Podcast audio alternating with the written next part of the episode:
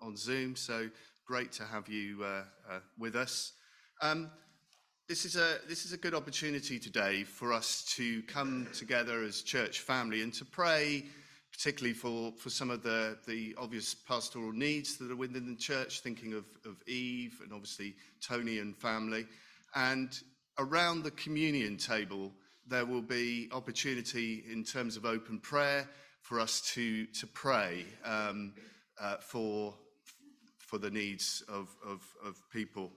Um, and I, I mention that because um, there's a, a, very clear link that uh, the Bible makes between the sufferings of Jesus and uh, his empathy and ability to both uh, sympathize with us in our sicknesses and weaknesses, but also to offer mercy and grace and help as we come to pray. Um, so, for example, the writer of Hebrews chapter 4 says this Therefore, since we have a great high priest who has gone through the heavens, Jesus, the Son of God, let us hold firmly to the faith we profess. For we do not have a high priest who is unable to sympathize with our weaknesses, but we have one who has been tempted in every way, just as we are, yet was without sin. Let us then approach the throne of grace with confidence, so that we may receive mercy and find grace to help us in our time of need. As we, uh, as we travel through uh, the service, um, the hymns, songs will come up on the screen, and uh, the, the readers uh, know who they are, and uh, they will come up uh, without announcement. And please, if you're able to stand to sing, please, please do so. Um, and yeah, it'll run through uh, without uh, too much, hopefully, announcement from me, other than uh, the bits where I speak and uh, communion. So, um, so yeah, please stand. Let's work.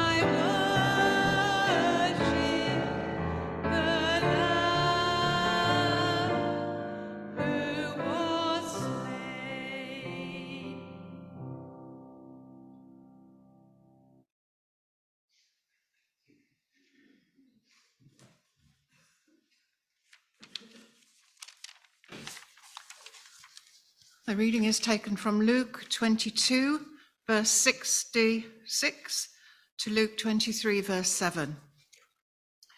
At daybreak, the council of the elders of the people, both the chief priests and the teachers of the law, met together, and Jesus was led before them.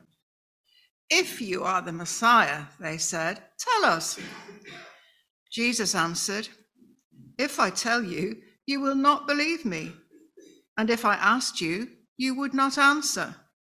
But from now on, the Son of Man will be seated at the right hand of the mighty God.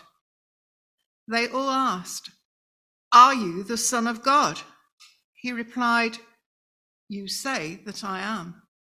Then they said, Why do we need any more testimony? We have heard it from his own lips. Then the whole assembly rose and led him off to Pilate. They began to accuse him, saying, We have found this man subverting our nation. He opposes payment of taxes to Caesar and claims to be Messiah, a king. So Pilate asked Jesus, Are you the king of the Jews? You have said so, Jesus replied. Then Pilate announced to the chief priests and the crowd, I find no basis for a charge against this man. But they insisted. He stirs up the people all over Judea by his teaching. He started it in Galilee and he's come all the way here. On hearing this, Pilate asked if the man was a Galilean. When he learned that Jesus was under Herod's jurisdiction, he sent him to Herod, who was also in Jerusalem at that time.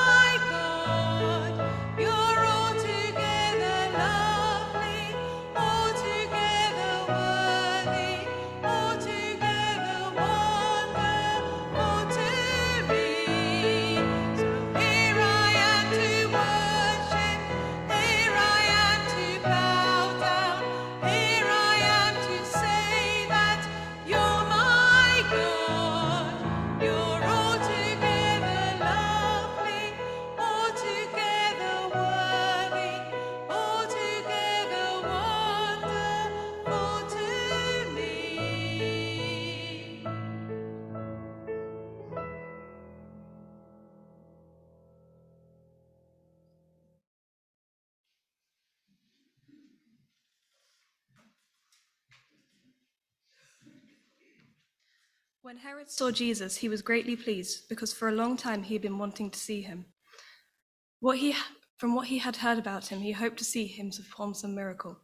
He plied him with many questions, but Jesus gave him no answer. The chief priests and the teachers of the law were standing there, vehemently accusing him. Then Herod and his soldiers ridiculed and mocked him. Dressing him in an elegant robe, they sent him back to Pilate. That day, Herod and Pilate became friends. Before this, they had been enemies. Pilate called together the chief priests, the rulers, and the people, and said to them, You brought me this man as one who was inciting the people to rebellion. I have examined him in your presence and found no basis for your charges against him. Neither has Herod, for he sent him back to us.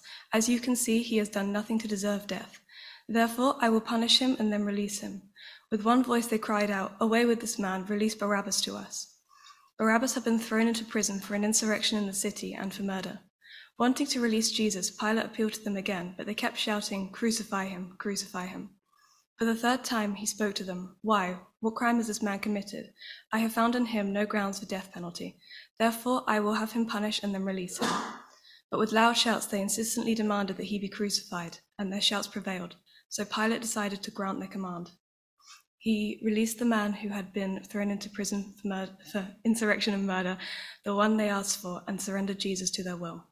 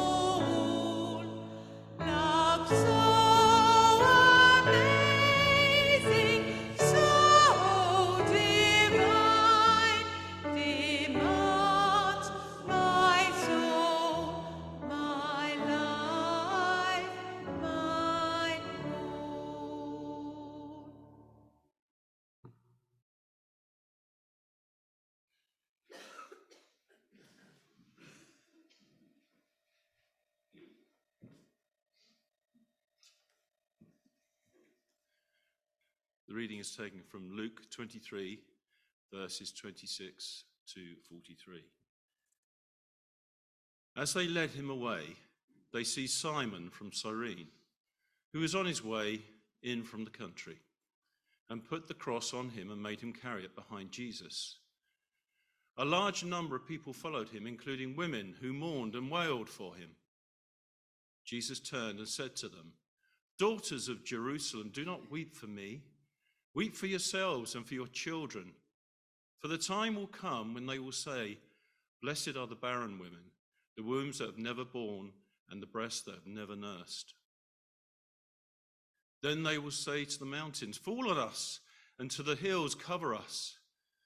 For if men do these things when the tree is green, what will happen when it is dry?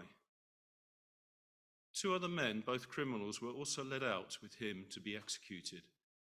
When they came to the place called the skull, they crucified him along with the, the criminals, one on his right and one on his left. Jesus said, Father, forgive them, for they do not know what they are doing. And they divided up his clothes by casting lots. The people stood watching, and the rulers even sneered at him.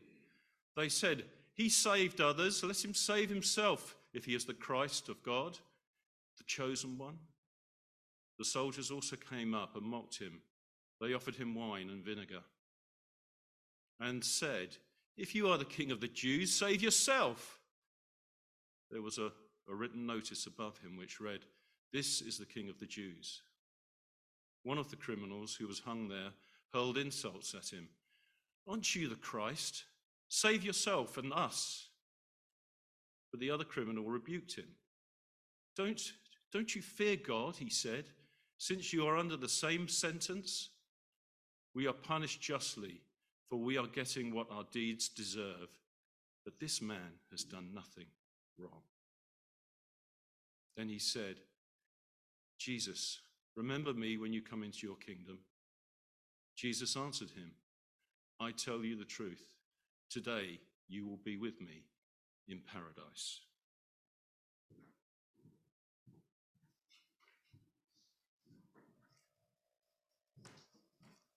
Let's pray. Lord, who can speak about the depths and the mystery of the cross? Who can do justice, Lord, to these texts? And yet, Lord, we ask that as we look together again at this mystery, the mystery of the cross, we dare to ask, Holy Spirit, that you would increase our gratitude, our awe, our wonder at the cross. Lord, your grace is amazing. Who can plumb the depths of your mercy, Lord? Help us now, Lord, as we look at your word, to kneel again at the foot of the cross in awe and wonder. In Jesus' name, amen.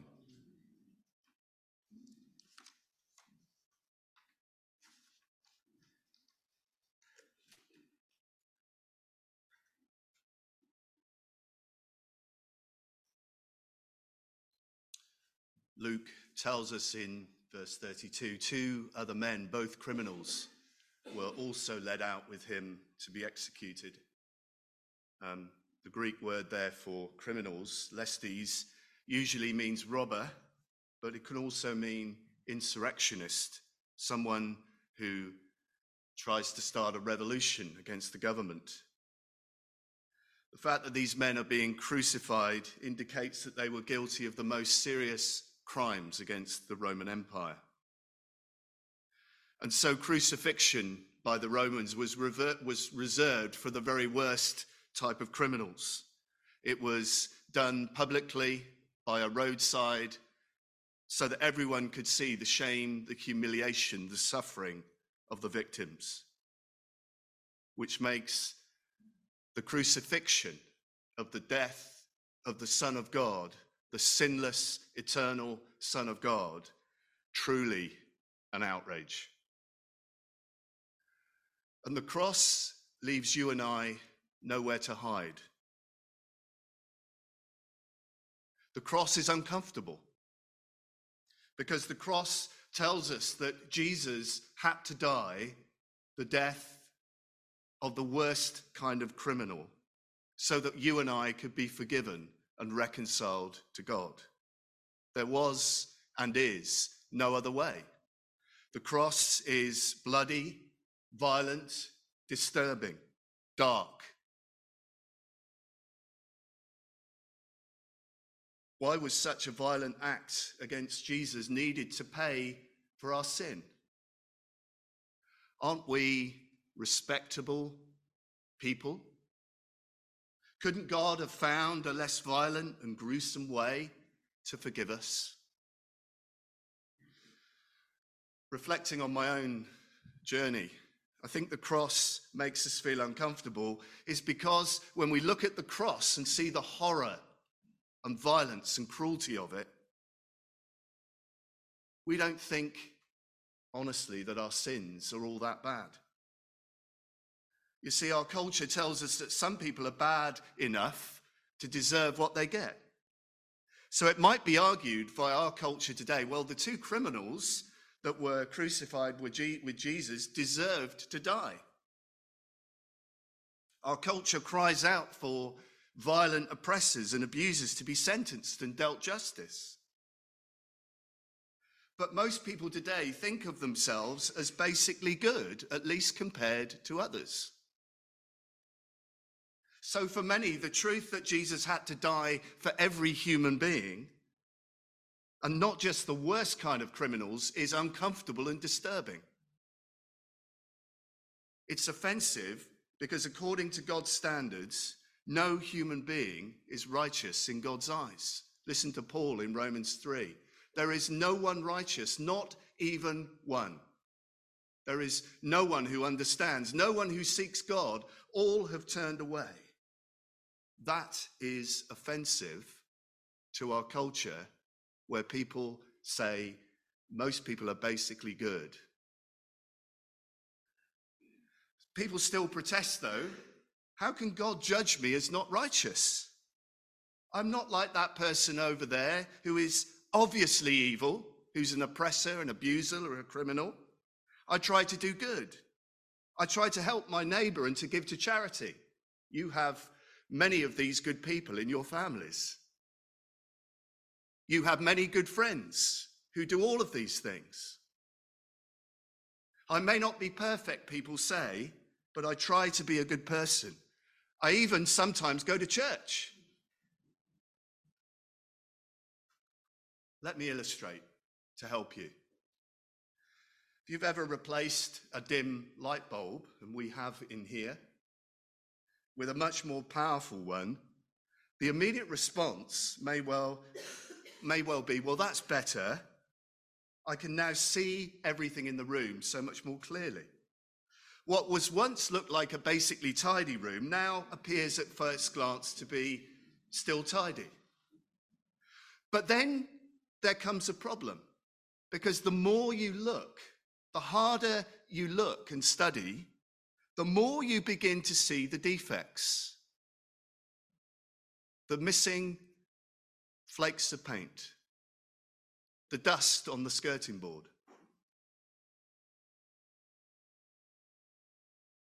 And some people, or many people that you know in your family and friends, look respectable and tidy. You know the sort. We may, you may well be one of them. We look so respectable and tidy, don't we? But when God's light is shone onto people's lives, the dust, the defects are shown up. Why? Because God's light is pure and God's life is perfect. And even the best human beings are exposed as having dust and defects by the pure, perfect, holy light of God. They may well look tidy, they may well look respectable, but they are not clean. No one is clean in God's eyes because the standard is perfection, not human standards. To many of us, it's obvious that some people are both unclean and untidy chaotic. You can find people out there whose lives are chaotic, untidy, and unclean. You may count yourself as somebody who is basically a tidy and respectable person, but you can never see, say that you are clean. So we all stand on level ground at the foot of the cross. You may be tidy and respectable, but you're unclean. You need forgiveness and cleansing. You may well be untidy and chaotic and unclean. You need forgiveness and cleansing. There is no difference in the eyes of God. All fall short of the glory of God. All of us need cleansing. And that's why the cross stands there as an emblem, a symbol that all of us fall short of the glory of God. All of us need cleansing. Whether we're good and respectable, whether we're chaotic and untidy, we are all unclean before God. C.S. Lewis, in his book, The Problem of Pain, talks about the cumulative effect of sin. The reason the cross is so bloody and violent is when you add together, according to Lewis, all of the small and large acts of cruelty, oppression, and all the small sins of gossip and lying, when you add all of these millions and billions of sins together, you get the darkness of the curse of sin, which separates the world and humanity from God. That's why the cross was needed. That's why Jesus hung there in, in excruciating, excruciating agony in the darkness for three hours. Because only a holy, sinless Son of God could pay for all the cumulative sin of the world. All the small sins and all the large sins that together create the darkness of the curse that separates humanity from God were absorbed and taken and borne by Jesus on the cross. Every small sin and every large sin, every sin that's ever been committed throughout history, every sin that will be committed in the future was borne and taken on the cross by Jesus, including your sin and my sin. And that's why the cross was so violent and bloody and cruel and horrible.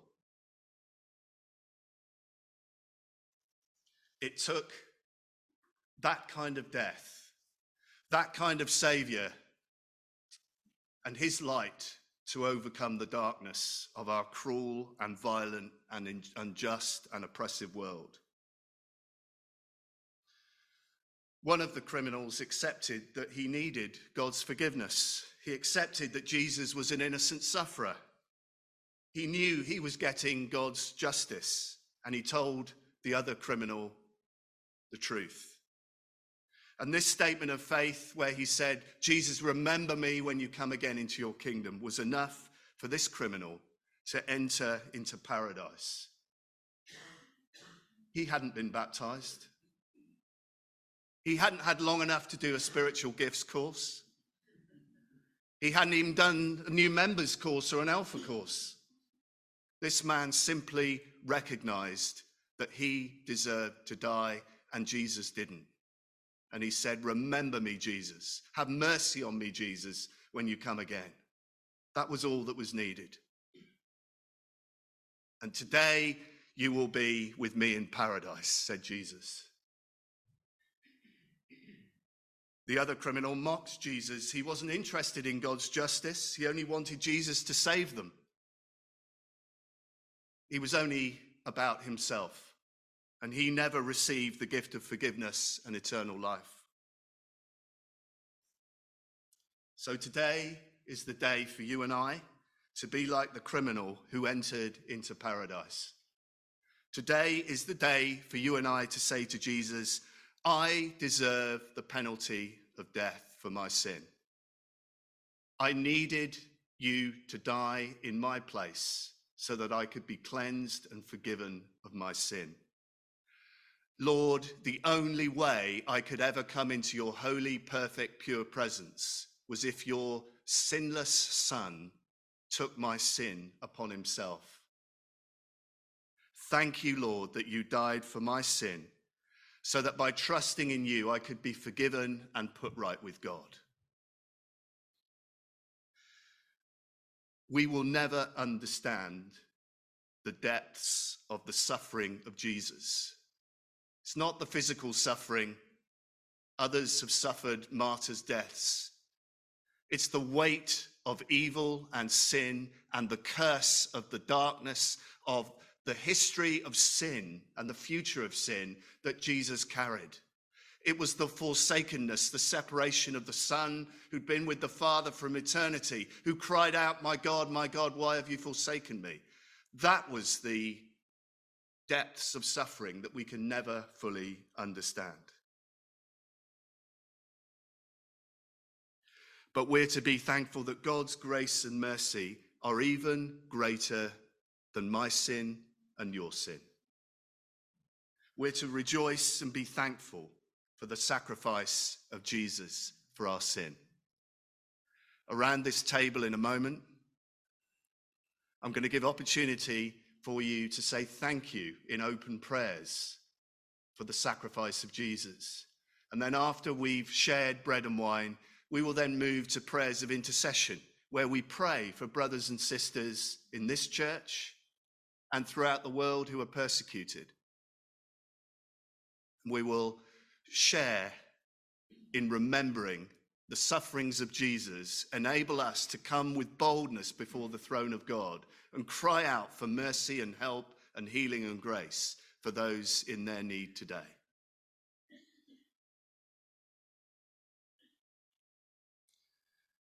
Can I ask uh, Noel to come and bring our final reading? Thank you. And can I ask the, those serving at communion to uh, come and uh, come to the table? Thank you.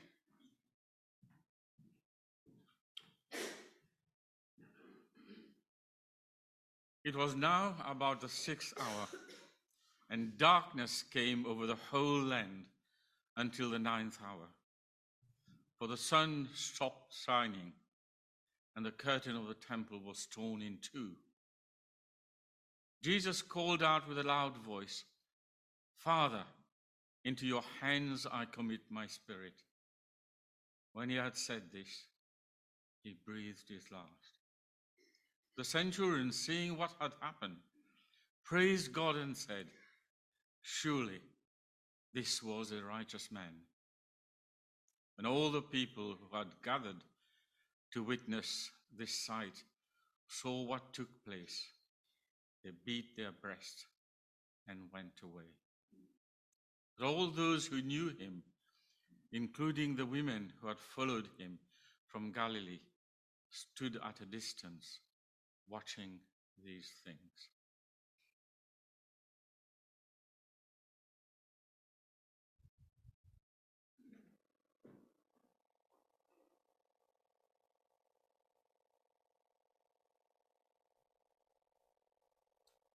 Going to read some words from Hebrews uh, chapter 10. Just before I do, could I ask if somebody could uh, have the microphone uh, available for prayers ready to uh, just take around? Thank you, Nigel. Hebrews chapter 10, verse 19 says this Therefore, brothers, since we have confidence to enter the most holy place by the blood of Jesus, by a new and living way opened for us through the curtain, that is his body. And since we have a great priest over the house of God, let us draw near to God with a sincere heart in full assurance of faith, having our hearts sprinkled to cleanse us from a guilty conscience, and having our bodies washed with pure water. Let us hold unswervingly to the hope we profess, for he who promised is faithful. And let us consider how we may spur one another on towards love and good deeds. Let us not give up meeting together, as some are in the habit of doing, but let us encourage one another, and all the more as you see the day approaching. So let's encourage one another and let's draw near through that new and living way opened up by Jesus through the curtain. Let's approach the throne of grace with confidence in prayer. With, uh, let's take this time to offer prayers of thanksgiving. As the Spirit leads you, please uh, just put your hand up and uh, Nigel will come. Or, or Nigel, if you start praying, Nigel will just run and come and find you. So just whatever works for you. Let's, let's pray as the Spirit leads.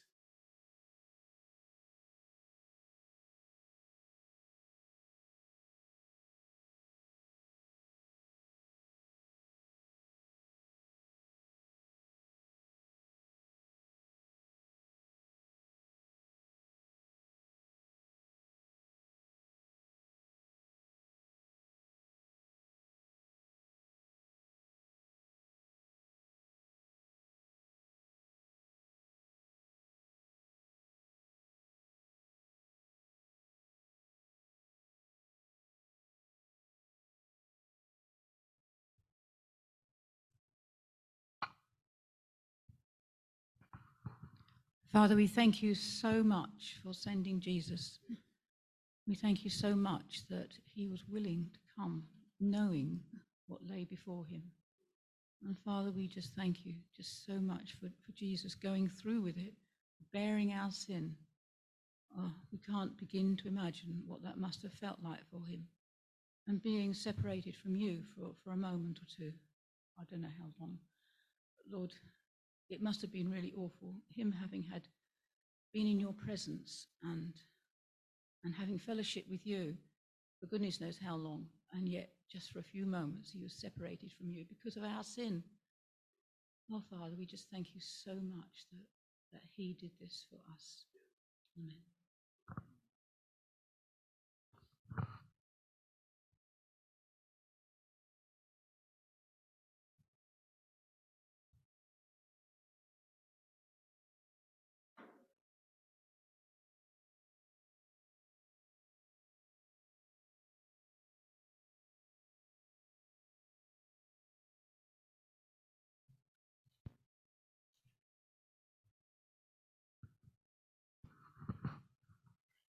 Jesus came to Jerusalem, not on a golden coach pulled by six white horses. Jesus was humbly riding a donkey. And at the temple, officials and the Pharisees were jealous of Jesus' popularity and condemned him. The humble Jesus cared for his people. He healed the blind and the sick. He taught the good news of his kingdom and gave his life for his friends. Thank you, Lord. Amen.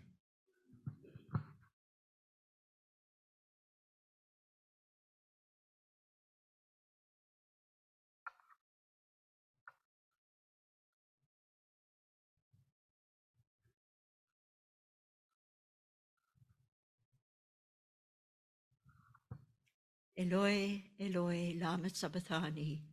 My God, my God, why have you forsaken me? Those words echo down through history. Those words sear our hearts and our souls as we think of the agony you endured. Jesus, thank you that you endured that so that we never need to be separated from the Father's love.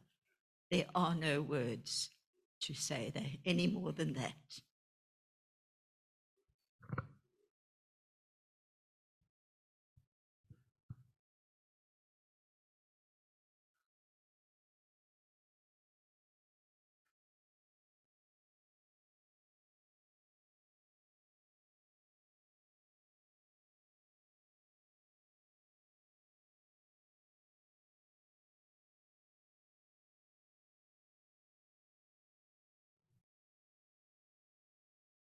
Remember at the Last Supper how Jesus took bread and he broke that bread as a symbol that he was the bread of life and a symbol that his body would be pierced and sacrificed for sin on the cross. And there is one loaf symbolizing the one body, the family of the church. And though we are many, we are one body through Christ, who is the head of the church. And so as we share this bread, we share in the one body of Christ. We eat with faith and with thanksgiving, eating the bread of life. Jesus says that he who feeds on me will live forever. Thank you, Jesus. We will eat the bread as we receive it.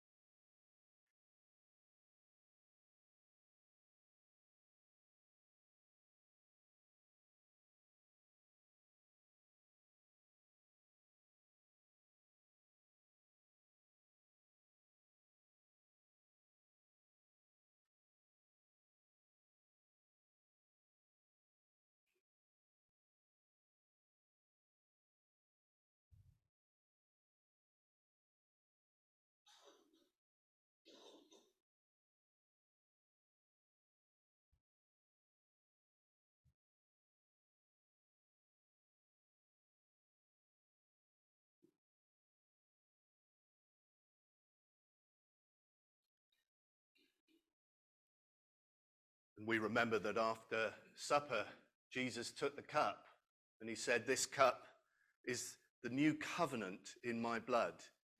Do this whenever you drink it in remembrance of me. We will hold on to our cups and all drink together as a sign of our unity in the body of Christ.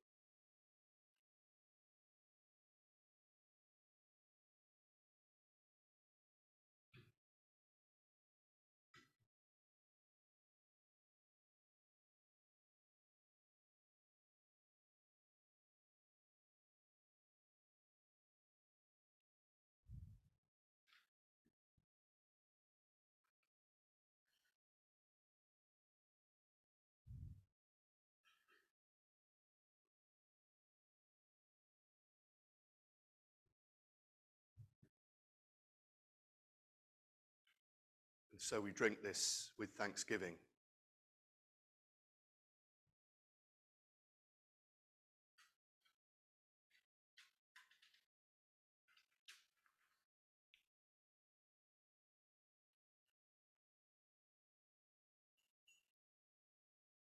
An opportunity now for us to bring our prayers of petition and intercession for the worldwide church, but also thinking of uh, members of the body here closer to home, um, lifting them before Christ for his touch of healing, mercy, grace, and help. Please, uh, as the Spirit leads you, please lead us in praying for our brothers and sisters in Christ. And again, Nigel will, will make it over to you with the, with the microphone.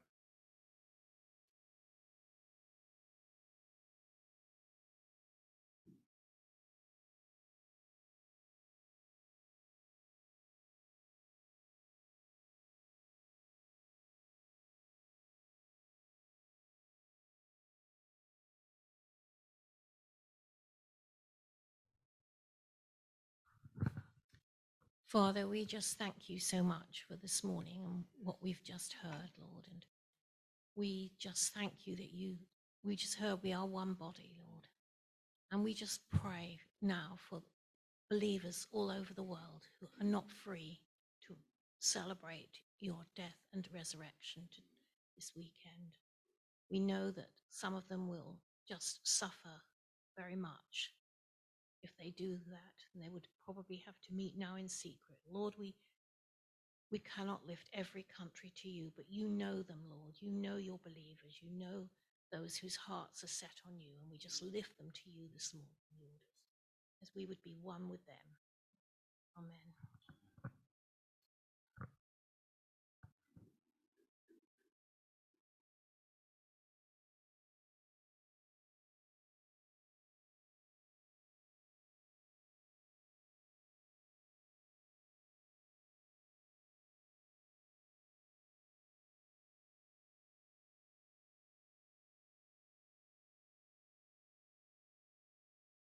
Father, we want to lift our dear sister Eve to you this morning as well and pray that you would be with, with Eve and Steve and the family at this difficult time. Lord, Eve is such an amazing, faithful person um, who inspires us all. Despite her circumstances, she is such a strong woman of faith. And we pray now, Lord, in her time of need, that we would lift her up, that you, that you would minister to her, Father that um, you would just be alongside her. And we pray that the outcome will, will be a, a positive one, and that she will not have to have this, uh, this operation, Father. So we pray that in Jesus' name. Amen.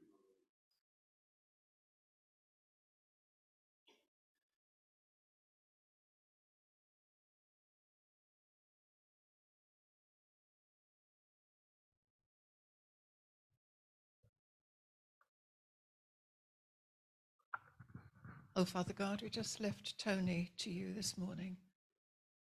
Father, we we don't understand what's happened, and, and neither does Tony. And yet his faith is as strong as ever, and he trusts you for the future. So, Father, we lift him to you and Claire and Paul and the rest of the family, Val's sister in Canada. Father, we just pray that you will continue to to just hold them close to you. And Father, we pray particularly for the days to come when Tony has practical arrangements to make. We pray that when grief overwhelms him, you will carry him. And Lord, we pray for the time when he chooses to come back to us here at church. Father, we just anticipate that that will be difficult. And so, Lord, we we just lift that time to you and we pray that all of us will be very sensitive to Tony's needs. And again, that you would carry him, Lord, when things are hard. So bless them, Father, and, and thank you. Thank you for the inspiration of his faith. In Jesus' name, amen.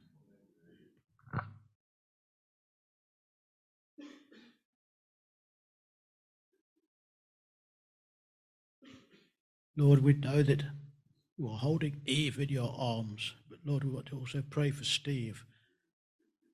He's probably with it at this moment, Lord, and the anxiety he must have must be massive. Lord, hold him closely as well.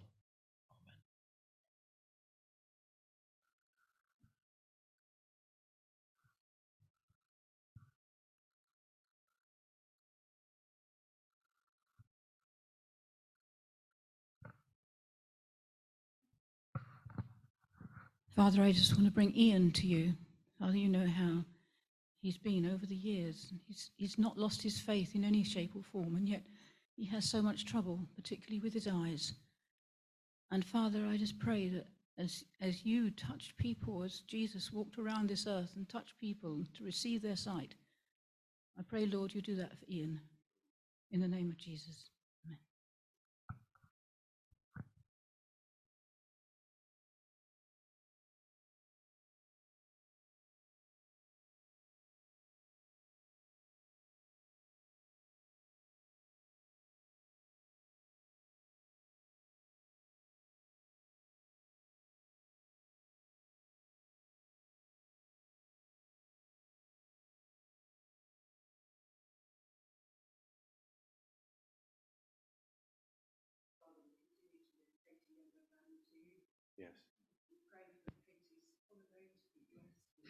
Her grandchildren, that it would be a time when uh, stress is alleviated and that her grandchildren can thoroughly enjoy themselves too.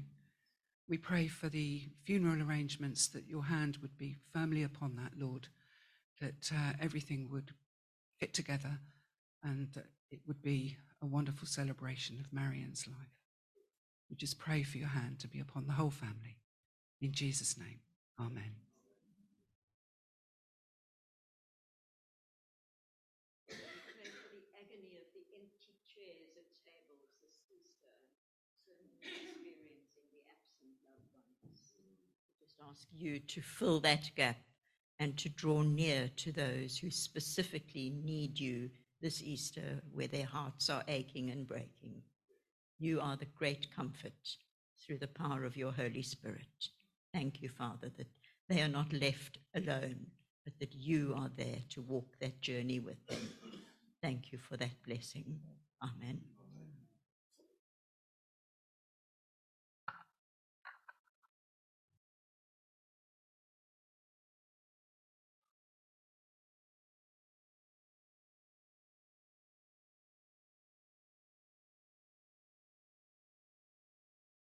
Before we sing our last uh, song, um, we've got a, a video uh, to, to, to watch and uh, reflect on.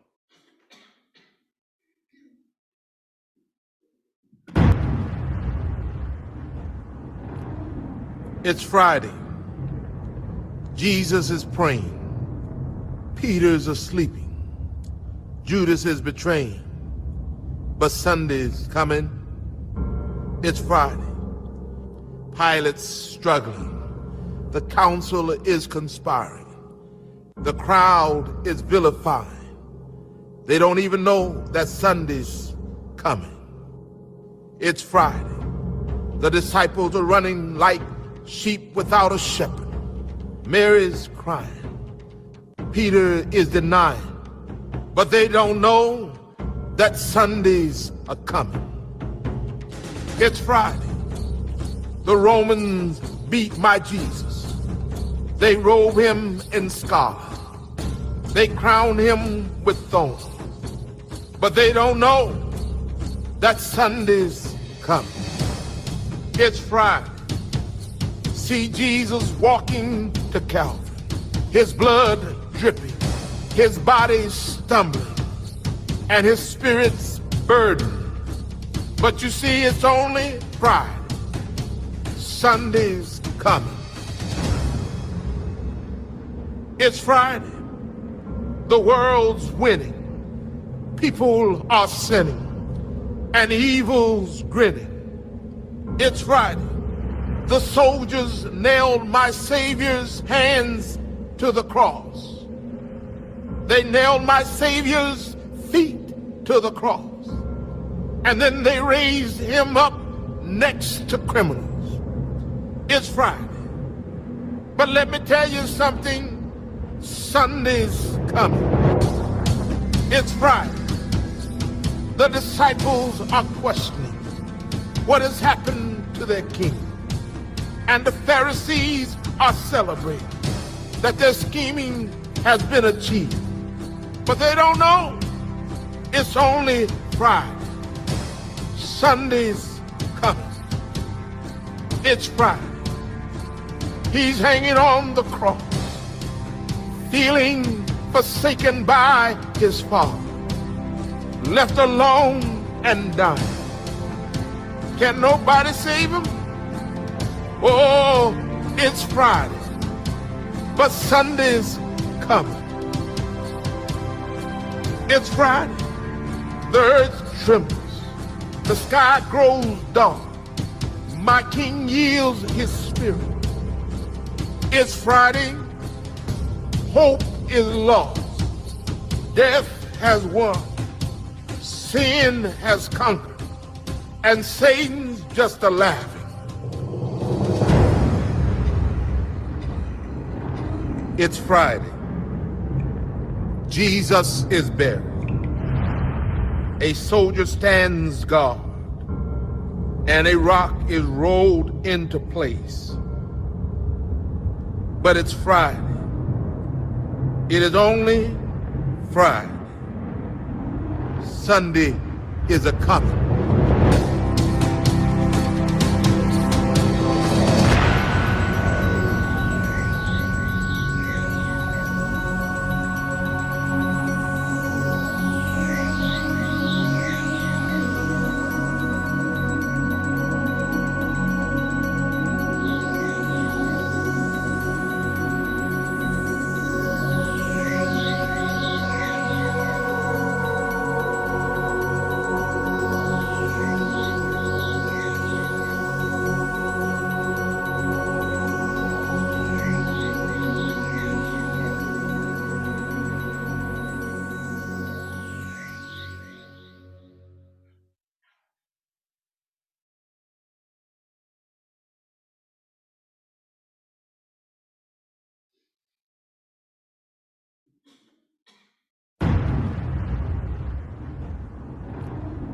It's Friday.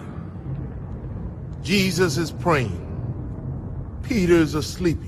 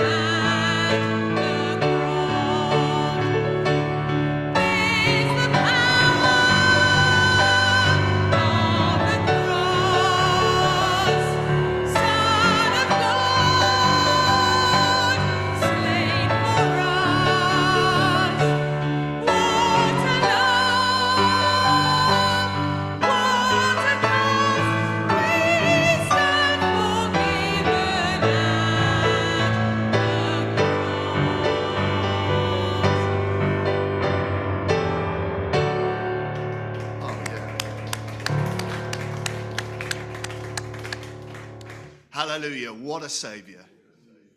What a Savior. Lord Jesus, words are inadequate, but Lord, send us out into the, in this day and in these coming days with a heart of sacrifice and service for you. May we each, like Simon of Cyrene, take up our cross and follow. In Jesus' name, amen. Amen.